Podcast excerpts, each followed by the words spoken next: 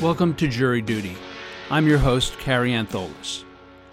This season of Jury Duty explores the criminal trial stemming from the tragic death of Ahmaud Arbery, a 25 year old black man who was pursued by three white men, Travis and Greg McMichael and William Roddy Bryan, and was eventually shot to death by one of those men, Travis McMichael.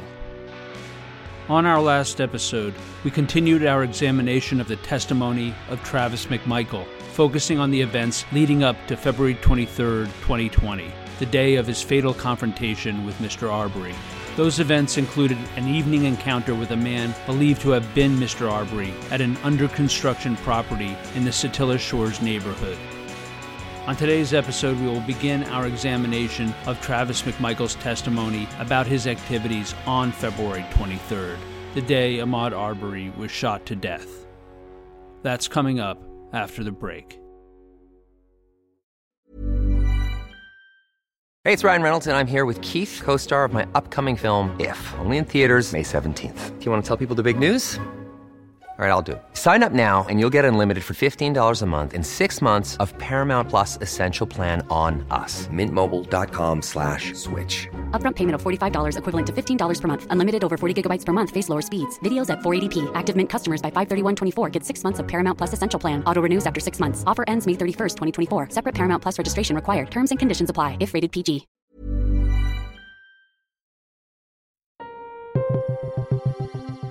Defense attorney Jason Sheffield begins a second round of direct examination of his client, Travis McMichael. Okay, Travis, I want to move to February 23rd. Okay. Let's start with where you were when your dad came in the house. Okay, where were you um, at that time? At that moment? I was in the living room. Uh, I was trying to get my son to take a nap. Okay, who were you with? I had my son on my chest, obviously, and uh, my mother was in there, and I think my sister was in there as well. Okay, did your dad come in? He did. All right, what did you notice about your dad when he came in? Uh, he came through the kitchen, the back kitchen door that leads to the garage, and uh, he was in a almost frantic state. Uh, he came in, like I said earlier, he's had hip surgery, he's had stroke, so him going at a fast pace is kind of a rare thing, and he was moving pretty quick Okay, uh, coming in. did he say anything to you? Yeah, he said, uh, he said, Travis, the guy that has been breaking in down the road just ran by the house. Something's happened. The guy. The guy. Did you know who he meant by the guy? I was under assumption that it was the same individual that I saw on the 11th Okay. because my father was down there as well on the 11th and saw the same video and talked to Mr. Rash or uh, Officer Rash with me as well. So I was under assumption that it was the same guy from the 11th as who he's speaking of that just ran by. So he ran off. I think he told me to grab my gun. Uh, so I went to my room and the first firearm that I had that was easily accessible was my shotgun. I just cleaned it or I had it out for something. So I grabbed the shotgun Okay. And walked out. Uh, went out through the kitchen door to the driveway where my truck was. Dad went into his into his uh, bedroom, so I was by myself when I came out. I came out to see what was going on. Um, I looked obviously out of the driveway or out of the um, garage, didn't see anything, and then went to the end of the road to where my truck was. Okay. What'd Look. I looked down to the right, and then I looked back down Satilla, where 220, where the house that has been uh, having stuff stolen, and All right. I saw the guy run into was down there. I looked down there and I saw my neighbor Matt Albenze in the road. So when I saw Matt down the road, he saw me and he pointed down the road. What did you think when you saw that? at that moment, have a dad saying the guy that just ran by the house, the guy that you, that been breaking into into the house down the road, just ran by the house. I came out, didn't see him, and then saw Matt Albenze, who was on scene on February 11th, who also saw the video and has been seen, has seen videos that we've talked about, Sure. pointing down the road. I thought it was reasonable that okay, there's something to this. This guy may have just ran by. Matt may have just seen him, either caught him breaking in, stealing something, or uh, the guy that owns the property that stays in the in the camper might be on property and just startled him, or God forbid, maybe there may have been an altercation or something happened. Okay. They have seen, they have broken in. In case you couldn't make that out, Sheffield repeated, quote, may have seen, may have broken in, end quote. Sheffield here is seeking to lay out the steps in Travis McMichael's thinking. These statements are the foundation for his argument that Travis McMichael had probable cause to believe that Ahmaud Arbery had committed a crime. So what did you do? So at that time, my dad came out, came out of the house through the garage as well. My father told me the guy from the other night, which turned out to be Mr. Arbery, but he said the guy. They just ran down Satilla. Go ahead. So wanted he said, get in the truck, let's go down there. Okay. So okay, Your dad is communicating to you. He says, get in the truck. yes, Okay. You said you had a shotgun. I did. Where did you put your shotgun? I put it right between the seats. There was a, a crease, and, Where's the and muzzle? the muzzle is down to the floorboard, touching the floorboard by the gas pedal. Where did your dad get in the car? So, Dad, I had a car seat in the truck at the time. It was a regular cab pickup, and All right, stop there. okay, All right, so where is your dad? He is stuffed in the car seat. And, and what is he saying to you, if anything? Um, I think he's cussing about the car seat, you know, trying to get in the car seat. And I, I just started driving. At that point, I Which way are you driving? I, I turn out and head towards Burford. Okay. And what are you doing driving in that direction? Uh, I'm trying to find out what's going on. I'm trying to analyze the whole situation, but looking for whoever it was that ran by. I, haven't made any eye contact at the time, but uh, Have you personally determined who it was that ran by? no, I did not. Have you accepted what your dad has said that this is, in fact, the guy? I assumed that he was correct, but I wanted to verify. Okay. Again, Sheffield appears to be using Travis McMichael's testimony to create a narrative for the jury that he hopes will persuade them that at the moment McMichael sought to detain Mr. Arbery, he had probable cause to believe that a crime had been committed. At this moment in his narrative, Sheffield is making it clear that we are not yet at that point. Travis is still, quote, analyzing the whole situation, end quote.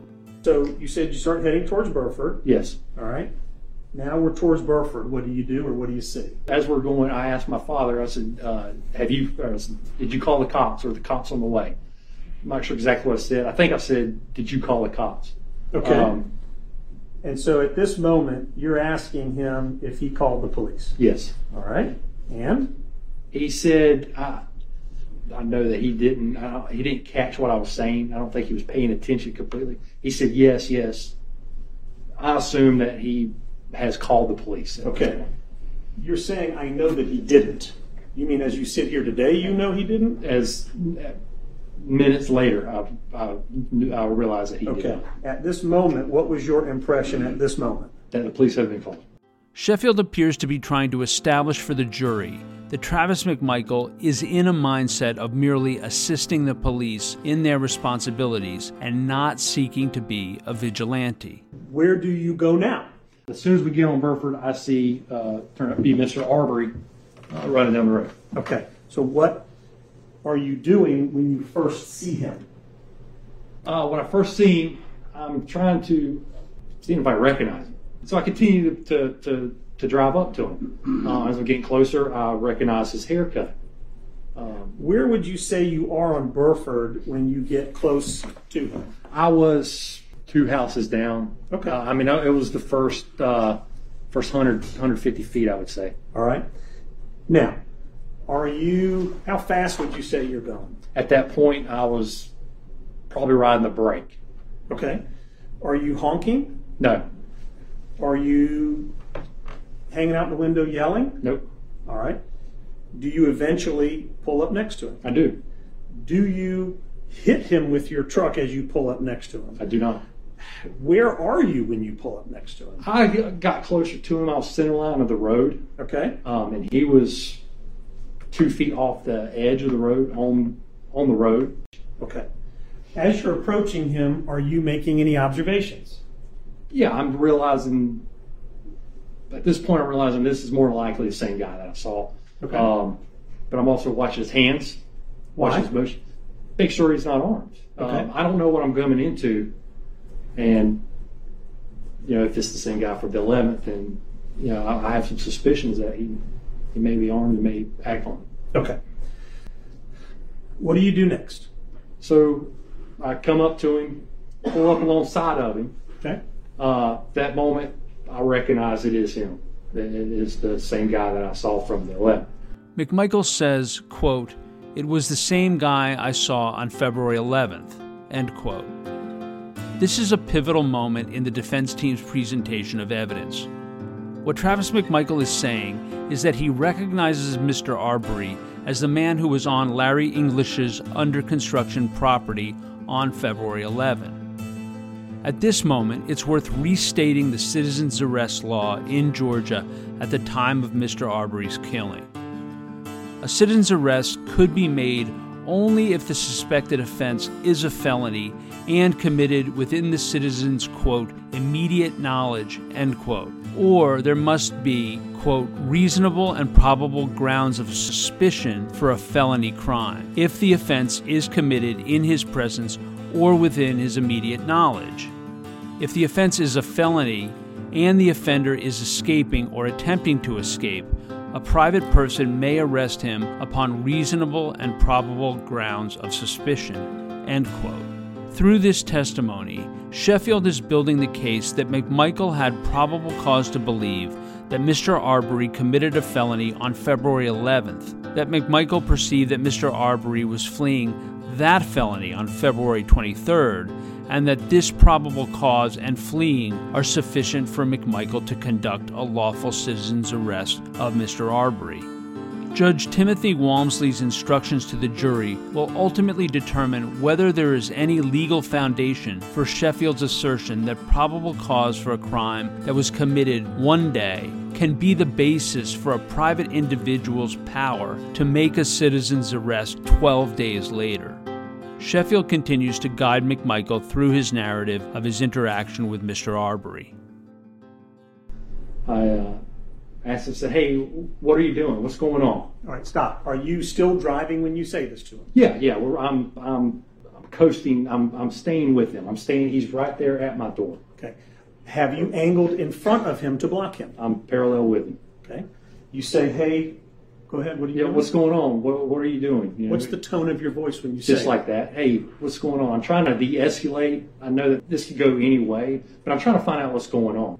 Mr. Albenze's pointing down the road, and he ran down the road. And if this is the same guy, then you know there's there could be something to this. Let's find out what's happening. Okay. So you talk to him. What do you say? Yeah, so I said, hey, stop for a minute. Stop.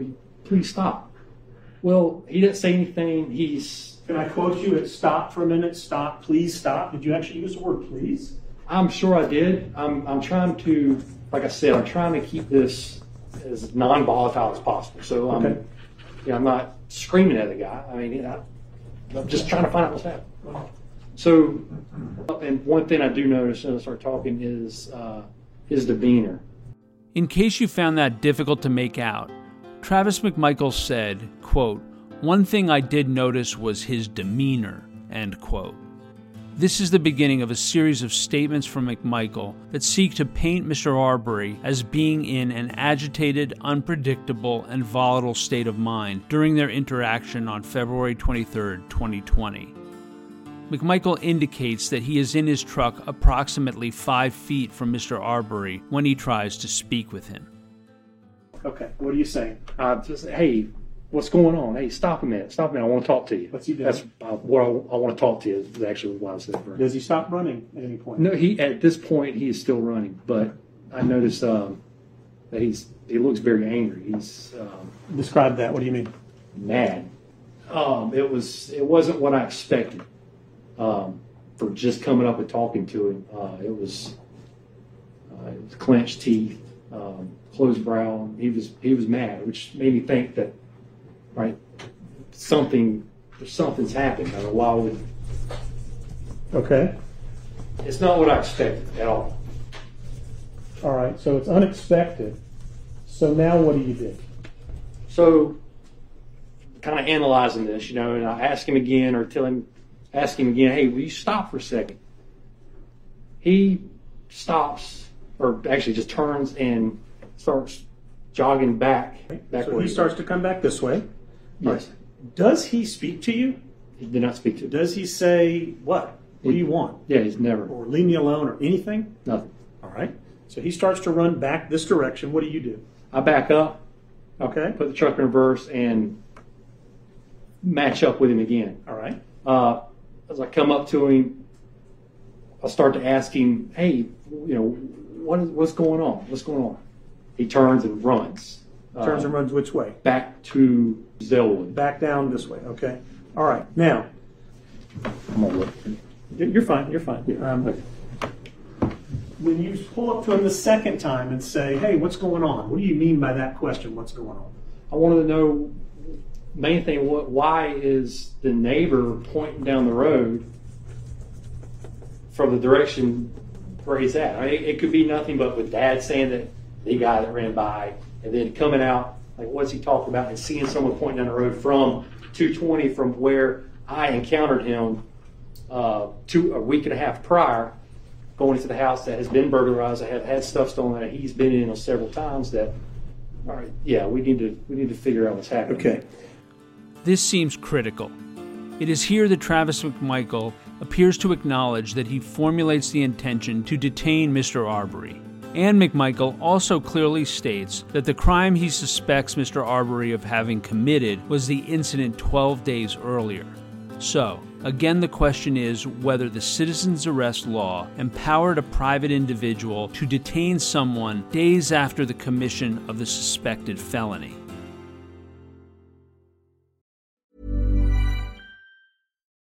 Millions of people have lost weight with personalized plans from Noom, like Evan, who can't stand salads and still lost 50 pounds. Salads, generally, for most people, are the easy button, right? For me, that wasn't an option. I never really was a salad guy. That's just not who I am. But Noom worked for me. Get your personalized plan today at Noom.com. Real Noom user compensated to provide their story. In four weeks, the typical Noom user can expect to lose one to two pounds per week. Individual results may vary.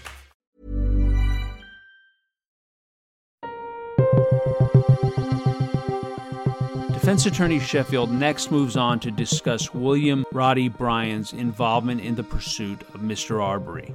Have you now seen the video? You've been sitting here for the whole trial. Have you seen the video from uh, Roddy Bryan's driveway? Yes. Were you aware of Mr. Bryan at, in that moment? No, no, I didn't. Did you see him on his porch? I didn't. I never met him before. I didn't. All right, never- all right. So did you know him before this moment? No. All right. Or did you ever have any kind of Facebook connection with him whatsoever? No. Ever call him on the phone? No. Okay. And at this moment, are you aware that he's on his porch and can see you and Mr. Arbery there together? Did not. All right. Stupid question time. Did you look at him and go, let's go, get in your truck, help us out? No. Okay. So he starts to run back up the road Mm-hmm. after the second attempt at a conversation. Before he ran up the road, at that second attempt of conversation, did he speak to you and say, hey, what? What is it? No. What do you want? Or any kind of words whatsoever? Not yet. no. Did he make eye contact with you? Uh, I'm. Sh- yeah, we made eye contact the first time. Okay. The second time, I'm not sure. I mean, may have, but um, I was kind of watching his hands. You know, I was more keen to his hands. Okay. This time when you're backing up, did you back up to try to block him? I did not. When he started going forward, did you move in front of him and try to block I did not. All right. What what did you do next? Uh, as he took as he took off running again, I put the truck in drive and stayed with him and kind of analyzing what's going on. Let's explain. Uh, just watching, trying to figure out what's happening, watching his demeanor or what you know if he's what's happening. You know Okay. what, what is happening. Like, All right. if- Did you eventually reach him? Yeah, I, I decided to come up to him again to, to get up next to him again and try one more time and just tell him, hey, the police are coming. All right, freeze. Yep. How far away, again, are you from him when you come up next to him down Burford Road? And this far away about? No further than that. Yes. Four feet? Three Four feet. Something like that? Yeah. Okay. feet, three, four feet. Are you yelling? Uh, no, I'm not. I'm not. I'm, I'm actually probably softer than I was the first time. You said that you spoke to him now this third time when you get up here further down Burford Road. Does he stop running at any point up here? Yeah, so after the, I get up to him again, I say, hey, I, I just want to talk to you. I want to know what's going on. He finally stops. Okay. Okay, great. We finally stop, ask what's going on. He never says anything to me. He's still looking at me angry. I'm thinking, man, man this guy's, yeah, this could be volatile. You know, let's, let's be kind of watching here. McMichael says that Mr. Arbery, quote, never said anything to me. He's still looking at me angry. This guy is, this could be volatile, you know. You gotta watch it here, end quote. Travis McMichael continues. Ask him again, hey, what is what happened down the road? Why are people pointing down the road? You know, where are you running from? He didn't say anything, and he's still kind of in the same spot he is. He's not, um, he's not squaring up or anything like that. He's just standing there. And I said, hey, the police are on the way. As soon as I said the police, he turned and ran straight back down Burford towards Holmes, Satilla. Did that mean anything to you, the way he acted when you said that? It did. Like what? why would you if there's if nothing happened down there if i say the police are on the way and you take off and run he may have been caught Okay. in that house again and and, uh, and is trying to evade trying to, to avoid from being uh, stopped by the police well obviously, he's running Try, trying to avoid being stopped by police. Mm-hmm. Did you, at any point in time, when you first approached him and made the first statement to him, hey, stop please, or when you reversed and said, hey, we just want to talk to you, or when you met him up the road for the third time, at any point, did that gun come off the seat, come out the window? Was it shown, brandished in any way whatsoever? it was not and matter of fact the shotgun slid out from from my seat and ended up in the floorboard i couldn't grab it if i wanted to To clarify, McMichael said the shotgun slid out from the seat and ended up on the floorboard, so I couldn't grab it if I wanted to. Okay. did you tell him you were going to shoot him? no Okay. When he ran back, what did you do at that moment after he ran back down the road? So when Mr. R returned and started running down the road, about that time, Dad was getting out of the vehicle, uh, obviously to get out of the car seat, and started climbing to the back of the pickup truck, Okay. What did you do? watching Dad. And then I What realized, do you mean watching Dad? watching him try to get in the back of the truck. Oh, okay. Uh, and then I realized that my shotgun was down on the floorboard. Uh, Mr. Arbery is running away. I take the gun out and put it back into my seat. I look down from all that, look up, and then there is a black pickup. The way I'm looking at it, on the left side of the road. Travis McMichael is describing William Roddy Bryan's pickup truck. And what's what are you watching happen? Mr. Arbery was at the truck, and I'm a couple hundred feet away from this. So I knew that he was on the truck. He was at the vehicle. I couldn't see what he was doing, but he went to the other side of the vehicle and then turned and then continued again. Okay. Is, is there anything about his movement with the vehicle that was of interest to you? Yeah, I- so I was, I, was, I didn't know if it, maybe if this guy was picking Mr. Arbery up or if he was involved with what hap- whatever happened down there and he was trying to stop him or one of my thoughts was I might hear a gunshot here. Travis McMichael then says he saw Mr. Arbery running in a direction away from both the other pickup truck and from his own vehicle. What did you do? Got back in my truck. At that time, my dad is obviously seeing this as well. Um, and he is telling me to go down there, go down there, go down there. And Do the you? vehicle was. I do not. Why? I don't want to. I don't know what is going on with this guy, and I don't want to escalate the situation. I mean, my thought at this point now is, whatever happened up there, there's a likelihood that something has happened because when I tell when I tell him that the police are coming, he takes off running and then interacts with his vehicle, either trying to get in it or trying to avoid it or whatever happened. Something's not right. I don't know what's going on. The cops are coming. From my thought at this point, I'm not going to escalate this any further. So I'm what's going- your goal at this point? my goal is to let the police know now is to let the police know where he's at.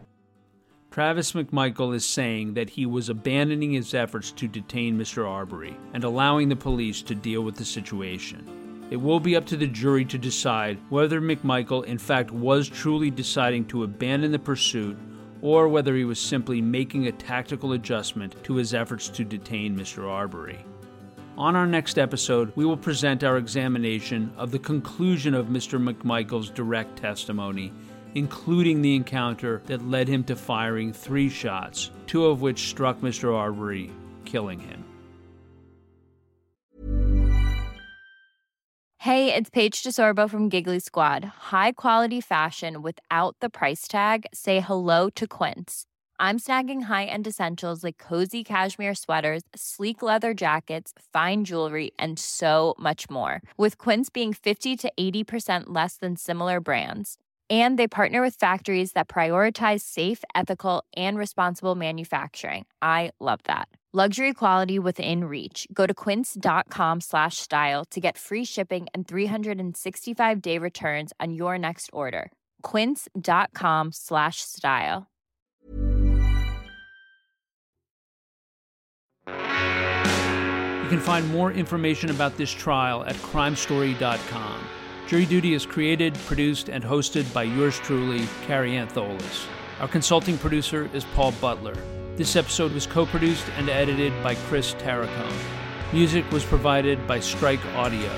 Trial audio is courtesy of Law and Crime Networks. Thank you for joining us, and we hope you will come back for the next episode of Jury Duty The Killing of Ahmaud Arbery.